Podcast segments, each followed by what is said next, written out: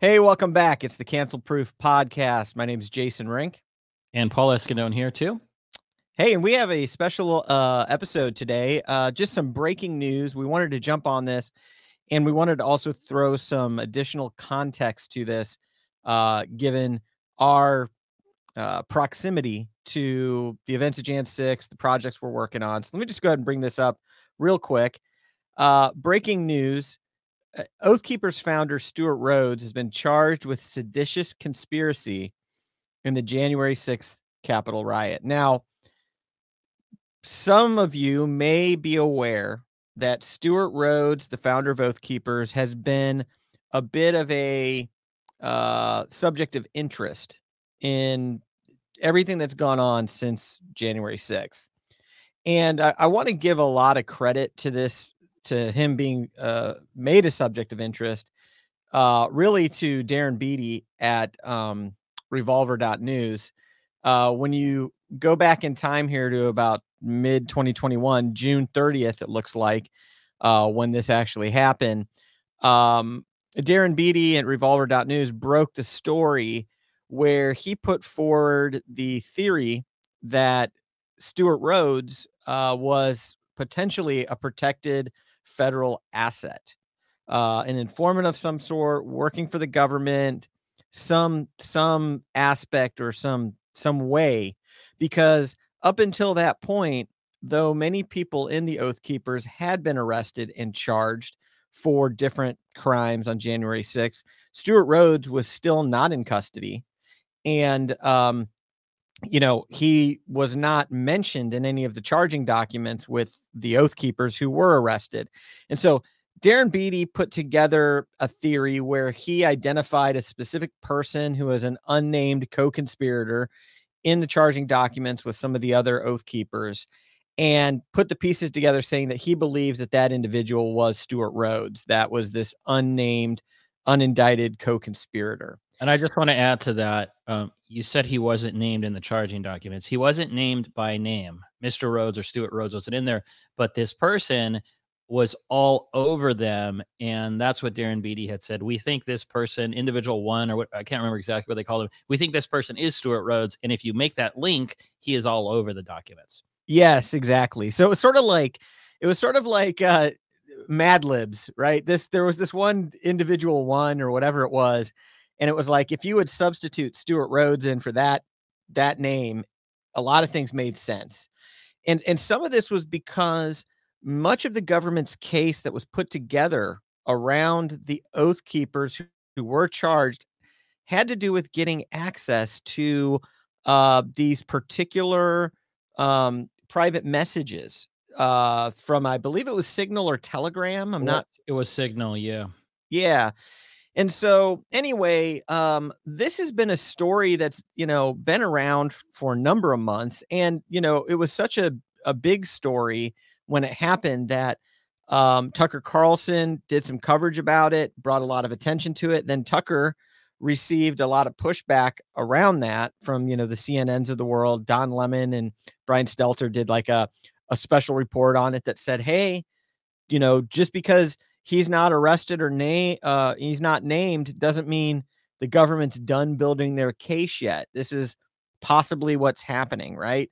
And so there, there's been some some discussion about this. And so and I just want to add, I mean, what's while that is true, what they were saying, what the government's position in a lot of these situations was arrest now, let them languish, figure out the case later. So that was the weird part of it was there were all these other people who were still months and months and sometimes a, over a year or more away from trial, but you have the we can call him the kingpin of the operation, the head of Oath Keepers himself, and he's just allowed to go free.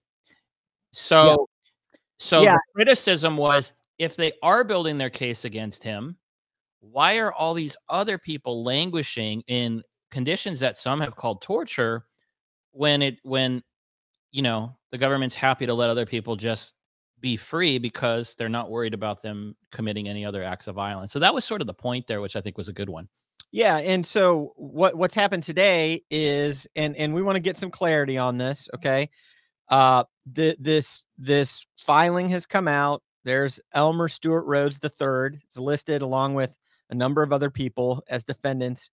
And this count number one is the seditious conspiracy count. Now, when we look this up and say, what is the definition of this? We see a lot uh, of B&H lighting equipment. Yeah, exactly, because they are good at their marketing to me.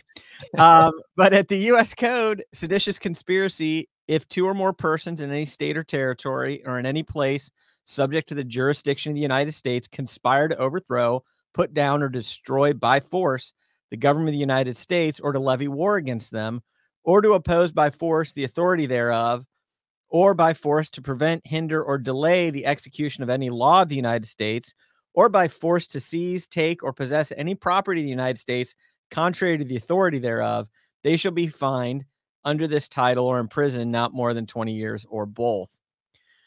So, seditious conspiracy. Now, this is just to be clear, this isn't insurrection. Uh, insurrection hasn't been charged. Seditious conspiracy has. So, I, uh, you know, I've seen some chatter out there on the internet that it's like, well, here's your insurrection. It's like, well, no, we've got seditious conspiracy. Uh, that's the charge. It's the top charge. And then the other thing we'll notice is that you start going down from there.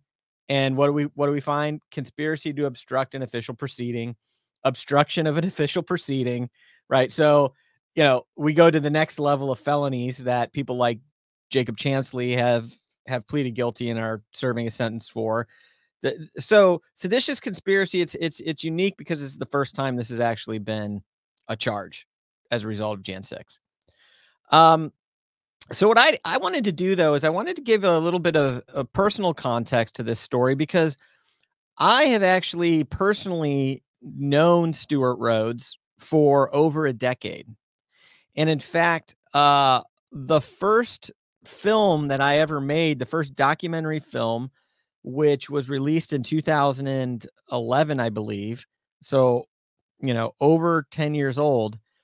Uh, I want to I want to show you this this quick clip here Ninth and Tenth Amendment together give us a good guide to constitutional interpretation. Ninth Amendment says that you know just because a right is listed in the Bill of Rights does not mean we don't also have other rights. You know, I want to make, sure, make clear that this is not some kind of a, a grant of rights. And the Bill of Rights just protects rights that already existed. But they thought that was, was the most important because in, in their recent experience under the abuse of. So just a, just a quick clip. Stewart's there talking about the Ninth and Tenth Amendment of the Constitution. I interviewed him in that scene right there, uh, many years ago. Um, Stewart was a part of a of a national tour, um, you know, a patriot event that happened nationally back in those days. And I interviewed him on that tour. He became a part of this film called Nullification: The Rightful Remedy. You can still get it on Amazon. It's the first film I produced. What's also interesting is that I then, um, a, a couple of years later, began to produce a second film, this one on the Oath Keepers. And I'm just going to play this in the background. I'm not going to play the audio with this, but I did want to bring up the the video. Um, I actually sat down. I spent a few days with Stewart and other Oath Keepers, um, and we had pitched a project called "Against All Enemies," the Oath Keepers movie, which was about um, their organization. And, uh, you know, again, as a documentarian, I was, you know, excuse me. As a documentarian, I was interested in covering this organization and, and, uh, I'd gotten to know Stewart. Um, and, and so I, I went and we did some initial shooting but we never actually produced the film. So this trailer isn't even online anywhere. It's private. Um, excuse me. I need to get a drink of water. Paul, can you uh, pick up the conversation for a minute? Yeah, sure. Why don't you get your drink of water? So, uh, um, this is interesting. I know, I know, I know you've had this relationship with with Stewart, and I think uh, I'm I want you to retell the story of when you last saw him after the Darren Beattie article was out. I'm sure you plan on getting to that, which is uh, which was a really interesting exchange because again, we were in this world where we were we were reading, you know, reading these articles about him, all these other people within his organizations were already being picked up and and named and arrested, and yet you got the guy who's the leader, who happens to be a personal acquaintance of yours over the years making these films. He's yeah. uh, he's walking around and at CPAC, if I if I remember. Yeah, that's wild, and maybe we get into it now because I brought it up because you yeah. were having a popping fit. But it's really yeah. interesting to me how these pieces all come together. Well, that's exactly where I was going. So if you can see in this clip, actually here on the left, um, holding a camera, uh, that's me standing there filming Stewart. I see. Uh, this is April of 2013. Um, and so you know, I've I've known Stewart for a while, um, and uh, what what was interesting was I actually was with Stewart just a couple of weeks before January 6th because he was in DC for the Jericho March, which was a another event that Stop the Steal is a part of. And, and again, we were covering the Stop the Steal movement for our film, The Steal, at thesteal.com. You can go check that out. Um, and so we were filming the Jericho March and all of the different individuals there. And so Stewart spoke at the Jericho March. And then that evening I ended up fiery going speech. out. What's that? Fiery, it was a fiery, fiery speech. Yeah. Yeah. And um, you know, it's interesting because I looked in this um filing, it's court filing, and they don't reference anything he said in that speech there. But um I do recall some things that he said that seemed to me might give them a little bit of additional ammunition for their case. However, um, what I, what I would say is that I ended up going to a pub that night. I think it was December 12th or something like that. Yeah, I was in a pub with Stewart Rhodes and a handful of the Oath Keepers, like having food and catching up with him because I hadn't had a chance to in in in many years. And so, uh, what what's what's interesting about this, and the reason I give the context is because when Darren Beattie broke the story, then about six months later about Stewart, it gave me pause because I had not suspected that Stewart might be a Fed or a protected asset prior to that point. It wasn't until Darren Beattie broke the story that I, you know, acknowledged or recognized like, hey, there might be there might be something to this. And so I read Darren Beattie's case and I became you know, fairly convinced that it was a pretty solid case. Like I thought, man, this might be true. And so what was interesting was just a uh, couple of weeks later, I don't even remember how long after it was, but I was at CPAC in Dallas again, just a couple of weeks after the story broke. And I remember I was sitting there talking to a friend and and across the room, here comes none other than Stewart Rhodes walking down the hall. And he walks right over to me. And I'm like, hey, Stewart, what's up? I'm like, man, you're all over the news right now. And he says to me, oh, about me being an effing Fed. And I'm like, yeah, definitely. And and he looks me right in the eye. I mean, and he is no, he's a couple inches away from my face. He looks me right in the eye and he says, Do you think I'm a Fed? Now, Stewart Rhodes is not somebody that I would want to tangle with. Um, and so oh, I, yeah, I wasn't quite sure exactly how to answer that at the moment. And I remember what I said.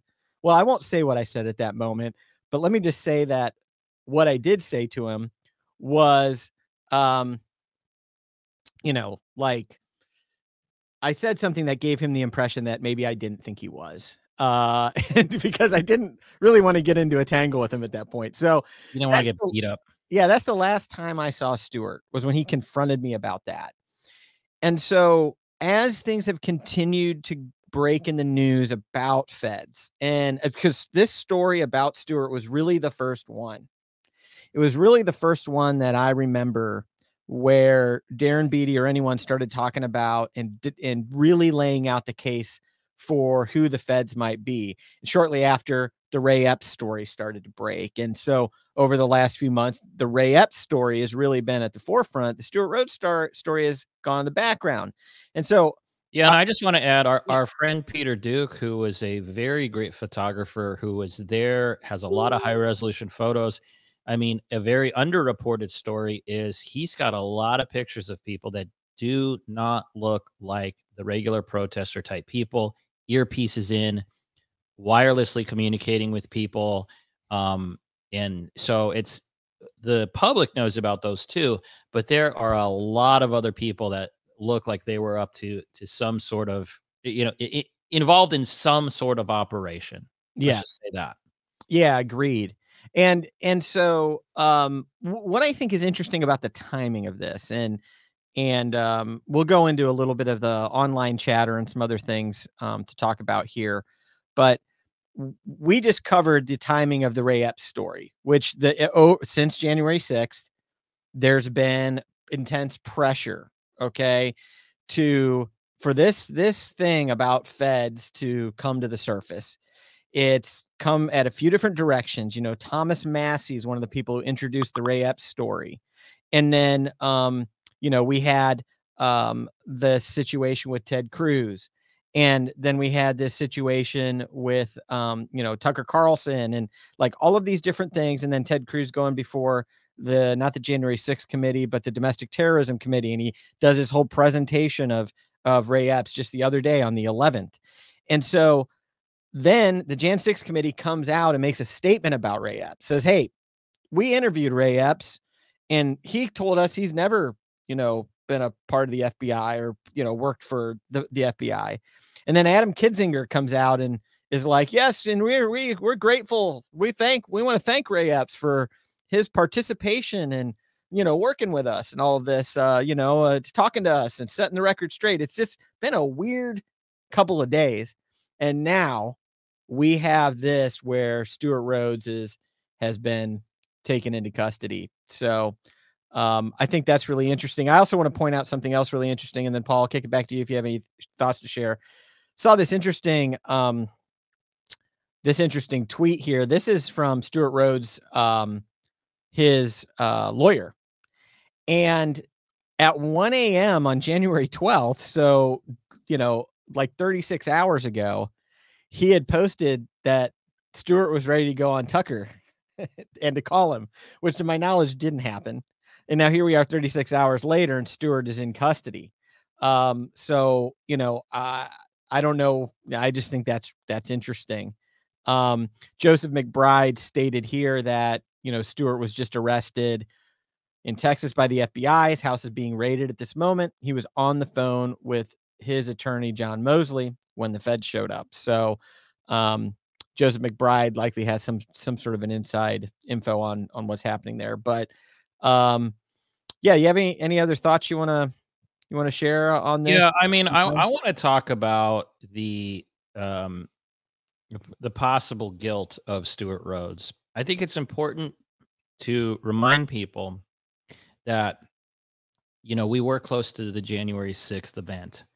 We were close to the people that were organizing the rally at the Ellipse or played a hand in organizing a rally at the Ellipse. We were close to the people that had a separate plan, pl- planned event at the Capitol uh, that you were at at some period of time on the 6th with a stage, with the microphone, speakers, cameras that never got used because, you know, some some of the protesters there decided to enter the Capitol and the whole narrative and the whole the whole day changed at that point. So as you're reading these charging documents and you're hearing that Stewart Road has been arrested and he's getting raided, and you're going to see a lot of chatter now from people. See, he wasn't a Fed, Darren Beattie. They just were making the case, and you know, he's the kingpin. The Oath Keepers are all bad. They're all they've all committed sedition or you know criminal conspiracy, whatever. It's important that to understand there was not a planned insurrection on the day of the 6th. You're allowed to say that. That is my position. Had there been one, um, you know, we probably would have seen it or heard about it. We would have been aware of it. So, you know, well, let, me, let me was, go ahead. Let me just clarify your statement there or make sure I'm understanding what you're saying. From the standpoint that the the people who were genuinely involved in Stop the Steal or any of the grassroots organizations that came together in the planning of January 6th, the events on January 5th and 6th, nobody in those organizations were planning any kind of of Capitol breach or riot or insurrection or anything like that. That that is what you're saying. Yes. However, it's possible that if it, so to the degree that Stewart or the Oath Keepers were in any way, that would indicate that they that was potentially happening under the guidance of the federal government or federal agents or protected assets or something like that or it would have been a separate like thing that was completely siloed off into Stewart and the Oath Keepers and it didn't bleed over into any other any other organization or group or at least there's no evidence that it did. Because in the in this document here you know they go through a lot of different texts and things like that that they're using to present hey this was a planned deal. And that, that doesn't mean it was i'm just you know they're going through and they're picking out the evidence to build their case. So i'm just getting i'm just clarifying what you're saying is that you know uh, on one side over here we have the people individuals and groups that were planning the official uh uh you know permitted activities that were going on in january 5th and 6th there was no Capitol breach insurrection riot that had been planned in any way by all those individuals. That would include the congressmen senators all of that who were in touch. Over here we have people who are being charged with seditious conspiracy now for the first time and that is its own sort of silo of of evidence or or guilt. Sure, but what I I'm I'm going further than that statement. It is uh, an acceptable it is an acceptable position, and I know a lot of people that hold this, where the position is nobody that went inside the Capitol January 6th should be charged with anything. There have been recent examples where the Capitol was entered when people were not allowed to enter it. A lot of those people were on the left or the Democrat side and they were protesting something, they were interrupting Congress. So if you can point to text messages that say there was an organization around going into the Capitol on January 6th, right? Whether it's Oath Keepers, different individuals. Sure. That's fine. That, okay. So maybe so. Maybe Stewart is going to, in his defense, say, we were just on call. We were ready. We understand about the Insurrection Act. If if Trump, oh, sorry, sorry, I pulled Trump, up the video. I was Trump called up a militia. Yep. We were going to be ready for that. I know he said that before. I know he said that. Okay. Um. So, so I'm just saying I don't. I don't think it's right. I hope it it, it the the people I hope it's not a pile on Stewart Rhodes because I think it's a perfectly acceptable position to say nobody that entered the Capitol on January 6th should be charged. There was no, uh, there were no deaths committed by anybody that entered the Capitol on January 6th. There were no, no, no guns. There was like, you know, we talked about this right after the 6th. If they wanted to overthrow the government and and kill legislators, with a really quick strike operation, if there were people that wanted to do that, it, it could have happened. Like there was no security, it was easy to get through. That's not what happened. A bunch right. of flag waving people and some wannabe militiamen, I'll, I'll call them that, with bat camo backpacks and and and zip ties, whatever. They entered the Capitol and they were yelling and shouting. And some of those people were oath keepers and some of those people were not oath keepers. So I guess the point I'm I'm making is you could read all these documents. Uh, we can say now that Stewart Rhodes is likely not a Fed. I don't know that we could say that definitively, but now, okay, he's not. The the the suspicion that he was has died down now that he's charged. Right? Doesn't mean Darren Beattie was wrong. He was asking the right questions. I think.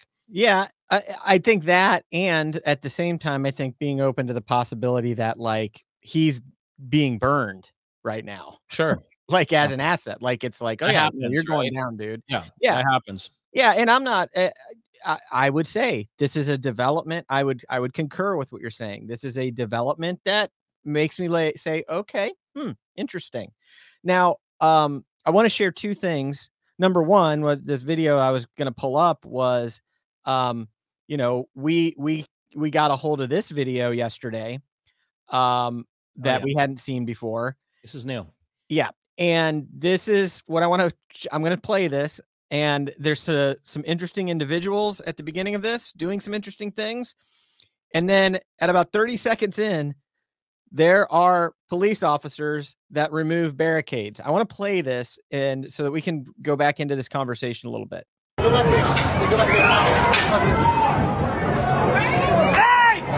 Get on the blue horn! Get over here! Get over here! No! Come on over! Woo! This way! Get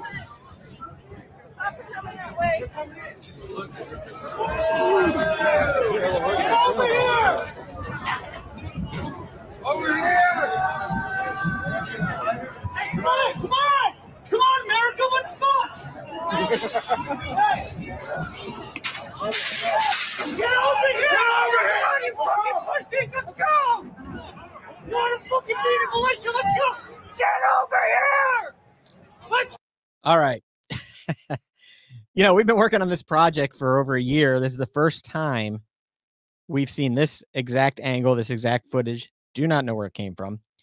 Um, but you know, clearly we have some very serious questions. We had seen that there had been uh officers that had removed barricades, you know, or you know, things that it looked like that. This is the best footage we've got where uh we're seeing yes, barricades taken down by Capitol Police or DC Police, whoever those are, creating a way to get into this other area that was blocked off, and individuals who are undisclosed trying to get people to go in a certain direction. Can you hit play? Uh, like from here, do they do they go that way? Do they keep going forward, or did it, does it does it stop right there? Uh, I'll show over you. here, you fucking pussies! Let's go!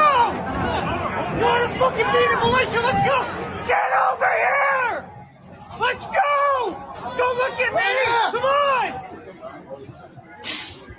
Hey, people, let's go! Where's the militia? Come on, you waving all these flags? Let's go! Oh, it's right there. Is that the back? Is that the cap? Is that part of the Capitol? That wall in the back? Yeah, You know- yeah. you know like so is? over here, this is, I believe, sitting at the base of that big uh scaffolding tower.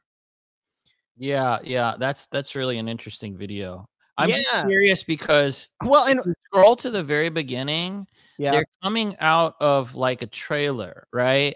yep. It looks like it. Maybe it's not a trailer. Does that look like a permanent structure, or does that look like a like a It temporary looks, trailer? it looks like a sem- semi-permanent structure. I have no idea, like uh exactly, and I, I think it would be nice. We just got a hold of this video yesterday. I think it'd be nice to possibly try to de- determine where this actually happened. Yeah, because that's now that I'm looking at that, it's ringing a bell from a video that I saw last week when I was scrolling through footage where there was a temporary looking structure on the Capitol grounds, but a little bit outside of the building where I did see a march of officers coming out, or like I think they were already in riot gear. It was like a staging area, I guess, for them. And I'm just curious. I'm going to try to go back and cross reference the video. I, I'm just curious if that's the same building because it's a wide shot. And if it is the same building, same structure, it might give us a little bit more indication of what those barriers are doing. And maybe I could even see it on that angle. And I, it was just so small, I didn't notice. So I'm going to do a little more work on that. But it's it's really interesting. I'd like to hear your thoughts on that video. Just watching it now for the Well, gosh. yeah, and and I, I'm just I'm I'm really making the point.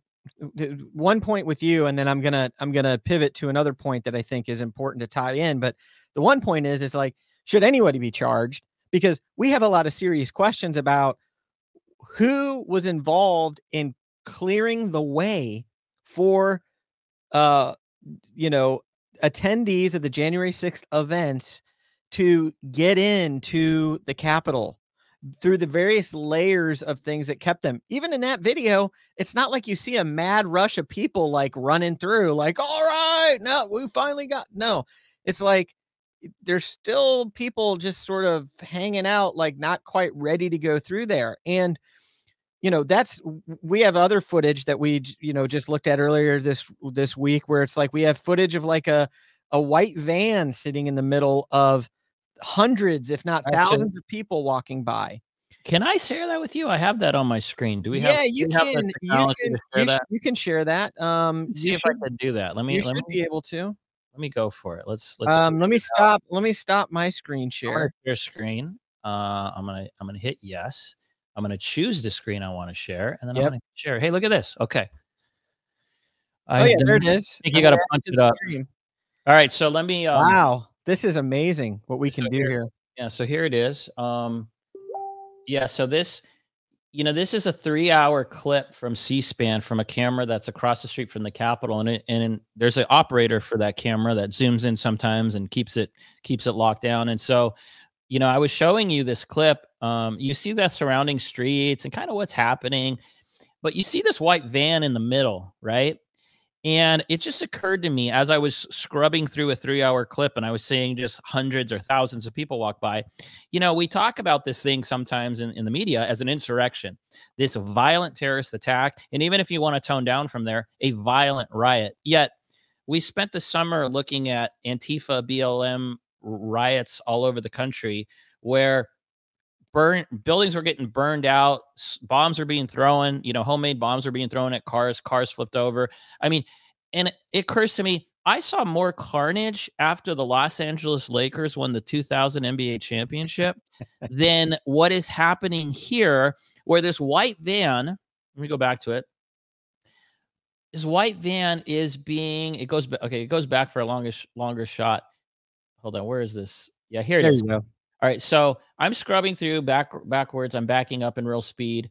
I'm going to hit an endpoint. Okay, so right now, all these people are walking past this van. It's a clearly a government vehicle. Nobody touches it, smashes a window, knocks it over. They're just they're just Tags it with spray paint. I mean, Yeah. it's it's sitting there, it- dude. There's a perfect sitting there. opportunity to be like Trump won, you know, like on the side of that So- van. So, okay, in and out point, that's 28 minutes right here. This is me scrolling 28 minutes and five seconds. Yes. That van never moves. It never tips. It never wobbles. The windows stay put. Every single car up there, a lot of these government cars, I have yet to see a single sign of damage, Yeah. not even a broken tail light. And let me just say this uh, Ali Alexander has made the statement that he never. He's never seen vehicles like that parked up there on a day where the Capitol was not well defended. There's all these vehicles up there if there was a burning car or somebody smashed out windows or tipped it over, it would have been photographed and you would have seen it. In fact, I'm so surprised that agitators on the other side that I know were there in some amount of numbers didn't do that for the optics. It's almost like, wow, we got lucky. Yeah. So t- tell me this is an insurrection and yet not a single tail light was broken on Capitol grounds. It's yeah. hard to believe. Yeah, it, it's and it's very interesting. This whole this whole thing is interesting from the standpoint of like a, a- lot of this is like circumstantial, but let's just bring it all together. And I'm gonna th- th- then bring up something that Glenn Greenwald shared to just tie this together. So we've got this situation where there's been conversation. Are, were there feds involved? You know, building, building, building. Who are they? Stewart Rhodes, Ray Epps. Who are these different people? Okay, great finally enough pressure where the government actually has had to say something. They had to finally come out and say, here's the deal, you know, like defending Ray Epps, clearing Ray Epps on Twitter, right? Okay. Yep. Now, Stewart Rhodes is taken into custody, seditious conspiracy. All right. This is a big charge. It's a big one for them to to charge with. And so Glenn Greenwald, Ford Fisher, who Ford has got a ton of great footage of this. He's uh, on his on his Twitter feed right now. He's sharing clips that back up things that are in these charging documents, like of the oath keepers who went in, all that, or you know, who were up at the Capitol, all this sort of thing. And Rhodes did not set foot in the Capitol. Okay, that's not being that's not being stated. And so what Glenn Greenwald says is, hey, it's interesting that the excuse for not charging Ray Epps was that he was merely on restricted ground, but never entered the Capitol. By all accounts, Rhodes also never entered the Capitol, and I believe that is true. So sedition will have to depend on his incitement planning. And Ford comes here and says, "This is this point makes sense. Charging Rhodes with conspiracy, presumably based on incitement planning allegations, opens the door for charge against others who egged on the crowd without going in. Ray Epps is clearly one individual who could or may be charged, may or may not. And what I would add is that this can be used as a very broad net to cast over lots of different people that they want to.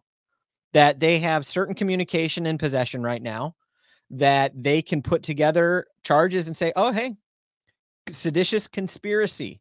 You didn't go in the Capitol. You didn't uh, do all these other things, but hey, you here's evidence we have that you were planning something that is a part of this conspiracy of people who are planning sedition. And this is where it's extremely important to remind people. We've said it a lot of times. Uh, let's say it again. When you were on the around you, when you were in Washington D.C. and you were around the Capitol on that day, you very likely had no cell phone service. If you were on the grounds, you didn't know. You, you didn't even know if people were inside. It was That's almost true. impossible to know how far into the building they got if you were just part of that massive crowd outside. You didn't know people were inside, nor did you know whether or not people were allowed to be inside. Yeah. You didn't know if you didn't, depending on where you were. Now, yep. if you were in the at the time when smoke bombs are being thrown at you, you probably knew at that point from that angle, from that location, you shouldn't be inside. If you were on the other side, what we've referred to as the backside, where lot eight was, where the stage was, you probably weren't seeing smoke bombs you weren't seeing uh, confrontation with police. You were seeing what I show you in this clip over here. If you if you want to go back to my screen, all you were seeing was people walking around, not yep. causing any problems, right? And the, here the cops are just sort of staging. And they're walking around. So that so, angle, Paul, is the angle from where I was standing. By the way, I was over on that side of the Capitol. Yeah, let me go to the time. wide shot. Let me go to the wide shot. So you were basically let me let me go to the wide shot where you. Yeah, I could have been shooting that angle, frankly, because I was, I had a tripod set yeah. up. I was able to see these different sides. This is the side where you don't see a lot of footage of windows being broken in. You know, people charging into the Capitol. Yeah. Is, let me just play this down. You can probably hear the audio. You got somebody on the burl horn, four more years of Trump. Everybody else is taking photos and just standing around. Here's this angle. Yes. Yeah. Okay. So that's you. That's the stage right there. That's lot eight. That's the yep, lot eight right stage. There. Uh, right in the middle, right behind that tree in the bottom fourth of the of the image there. And that so that's your angle. Some people said that there was never a stage. Ali Alexander made it up. That's not true. You could see the stage right there. And I'm yep. just going to play. This is the vibe. No, this is the vibe you got. USA chants, whistling, hollering. You don't know that in a year people are going to char- be charged with sedition if you're if you're riding a exactly riding a bike with a GoPro on your helmet. Yeah, I, I don't think that's a cop. If you got an American flag, you're you're walking towards it, you're walking away from it. So wh- why am I showing you this? What I'm trying to say is even okay, Ray Epps said we're going to go, we're going to storm it. Like Ray Epps his his statement sounds inciting, which is why he was yelled out as a Fed. He was kind of called a Fed, he was like Fed posting, right? Fed yep. shouting if any, eh, you know, if you're out there and you're saying, yeah, let's go in, let's go in, there's no way that you think you're committing that crime. There's yeah. no intent to do it. You don't even know what going in means. You've seen on the news that there's been times where people go do sit ins at capitals. And then when you leave that night, you find out nobody died and that, you know, it was obviously not planned. People went in and they had their made their voices heard, and they. Well, Ashley Babbitt died, but well, yeah, yeah. I mean, but no cops, no Capitol yeah. Police, yeah, like that all happened afterwards. Unrelated suicides, in my opinion, or natural causes, is what the um, coroner said. Now, I want to share one last thing that just popped up on um, on Twitter here. Yep. I don't know who this guy is who posted it, but Allen West, who was the chair of the Texas GOP at the time and is now GOP candidate for governor here in Texas, shared a stage in March with Stewart Rhodes of the Oath Keepers, who was charged with sedition today. Okay. So right. this is the kind of thing you're going to see happening now, right? I shared a stage with Stewart Rhodes at the Jericho March. I had a camera yeah. and I was on stage with him. Exactly. Yeah, exactly. And it, and listen, who else I, did? Everybody yeah. else did. Listen, you go back to 2011. I spoke at events with Stewart Rhodes and did a documentary on him, right? So yeah. it's like you know, but you're going to see. So I I think one of the takeaways or the thing I'm paying attention to right now is to discern. And Darren Beattie brought this up in a tweet as well. I wish I could pull it up, but Darren Beattie said yesterday when he saw the J6 committee come out and talk about Ray Epps, he said, listen, now that this is getting critical, like now that they can't hide these stories, watch how the establishment media is going to cover it because they're going to set the narrative around all of this stuff. So e- even if at some point it comes out that there are feds involved, like let's be like, and they admit it, the way that they set the narrative and cover it and who they admit was a Fed and who wasn't, and all of this stuff, all of that is going to feed into the existing narrative. Like, so it's a time to be really, really savvy and to be really, really discerning about what you see happening and reporting on the heels of this. So things like this of trying to attach Allen West and make him, you know, okay, got to get he's he's out now because he shared a stage with Stewart Rhodes and all of this guilt by association, all of these ways that they're going to try to bring people in to this broader conspiracy or association with a seditionist or a sedition conspiracist or whatever you would say that's i think i think we're going to see some momentum around that and i think that's where other people can get really pulled into this sort of tornado of of charges it's a great point. And I'm just actually, as you're talking, since I now have the ability to screen share, I'm going back to that Jericho March just to see. Oh, right. just to see if I could find, you oh, know. if you can, it'd be really pretty incredible because I can tell you um, that when I was at the Jericho March that uh, Stewart Rhodes spoke at, I can say that I wasn't the only person. There was a handful of us who noted that he was the only person from the stage at that event to bring up the Insurrection Act. Um, absolutely, yeah, and he was he was mm. very strong with his language about it.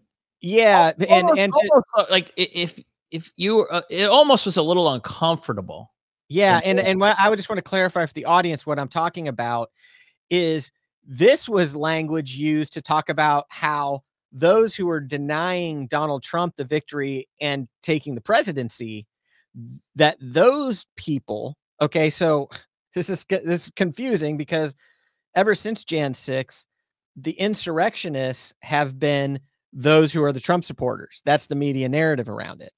But on the day of the Jericho March in December, there were individuals who were using language to say that that Donald Trump could actually use the Insurrection Act to take the presidency for a second term because those who were stealing the election from him were the ones that were caught committing insurrection.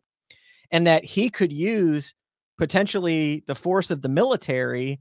And and again this was the the the the the flames of this was fanned by the media back then. They were like Donald Trump's going to use the military to stay president forever. And it was like that. And th- th- so this whole idea that he was going to carry out an insurrection to remain in power. And what Stewart Rhodes was saying was no, Donald Trump can use the Insurrection Act to remain in power because those who denied him and stole the election from him are the ones guilty of insurrection. Does that make sense? Yeah, it's a great clarification. That's that's what uh, that's what he was calling for. If you could call it a call for yeah. it. yeah. to me, the, the way that's all twisted up, though, the way that's all twisted up is is like that's why I said this is there's some language in that speech that could be a little bit troublesome for him. I think at this point, and hopefully we're not. um I don't I think we're not a snitch here. I mean, this was public. No. This was a big public event streamed by yes. you know hundreds of thousands of people. So yes, not like we know. We don't have this secret footage that nobody's seen. Yeah, yeah, I mean, I'm not even looking at our footage. I'm pulling from the the broadcast yeah. sources. But um, but you couldn't find that, could you? I think he only spoke for like three minutes. Man, it was really short. Well, uh, the the issue that I'm having with it is um, this broadcaster was going um bouncing back and forth between two events that were happening. Oh, so right. It's, it's possible that um, while while I know we have the footage, um, yep, of at least part of it, it's it's possible. This one source that I'm looking, obviously, when you have all this 4K footage, it's hard to quickly go through. But I'm just looking at the what was broadcast just to see if I can find something. But well, we can always come back with it and give more commentary. Yeah, we, we can. Do- Maybe that's a separate a separate piece uh, that we do. Well, this is this is uh this has been great. I know we're closing in on an hour again. Um, and you know, maybe that might be the uh the natural length of this show. But what I would hope those of you who are listening to this that you would actually go check out the video. And you know, we've got already two strikes on YouTube. Uh, I can't actually post anything. I've got a warning and a strike. Tried to appeal the the strike. They came back saying that us playing and commenting on Jake's hearing was uh, inciting violence, even after appeal, by the way. I just got that response today.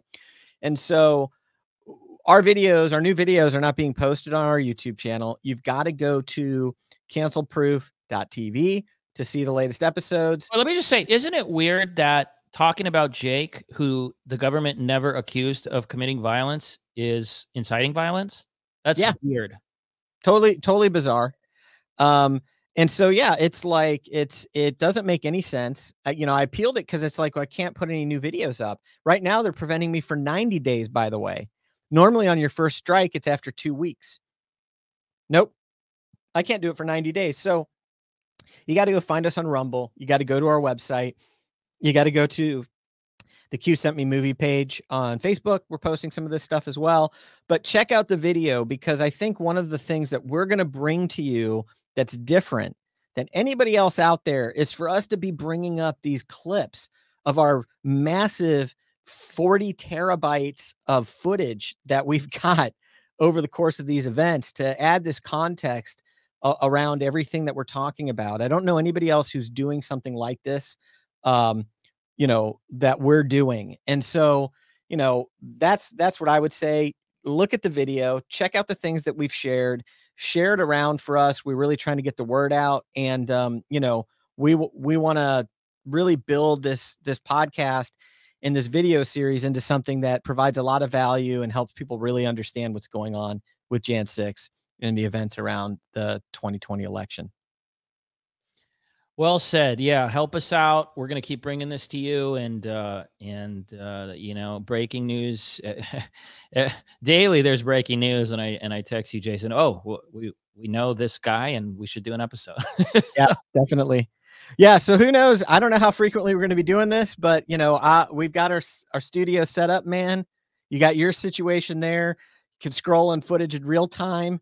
I can I can sit here quarterback hey, the show. Yeah, dude, um, I'm not going to play audio here, but uh, um, well, audio might come through. I, I, do have a clip of Stewart from our camera. Let's let's leave with the tease. Let's leave with the little tease here. Oh, there he is. We're we're at an out. So just I'm going to play this. This is just a, a, sample of what what was going on that day. At war with communist China and their proxies here inside the United States, the traitors like Joe Biden. All right, there it is. Wow, a little tease. Wow. Hey, maybe they don't have this footage now that I now that I couldn't find it. no. Well, the subpoena is going to come anytime, dude. There were a lot of camera phones. Yeah. Yeah. Well, listen, we've got dead man switches in place. Uh, if we dis if we disappear, uh, you know, it'll be wiki leaked to the world. I don't know. But, like uh, James O'Keefe said in his recent Instagram video, I'm sure it posted everywhere. I love my life. I am not suicidal. Yeah, right. Exactly. We need a sign. Neither are we. That's our, that's our sign off. Yes. the Cancel Proof Podcast. Paul and Jason, we love our life. We are not suicidal. yeah. And with that, we're signing off. Um, and uh, you know, we'll bring uh, some uh, other breaking news to you probably later this week.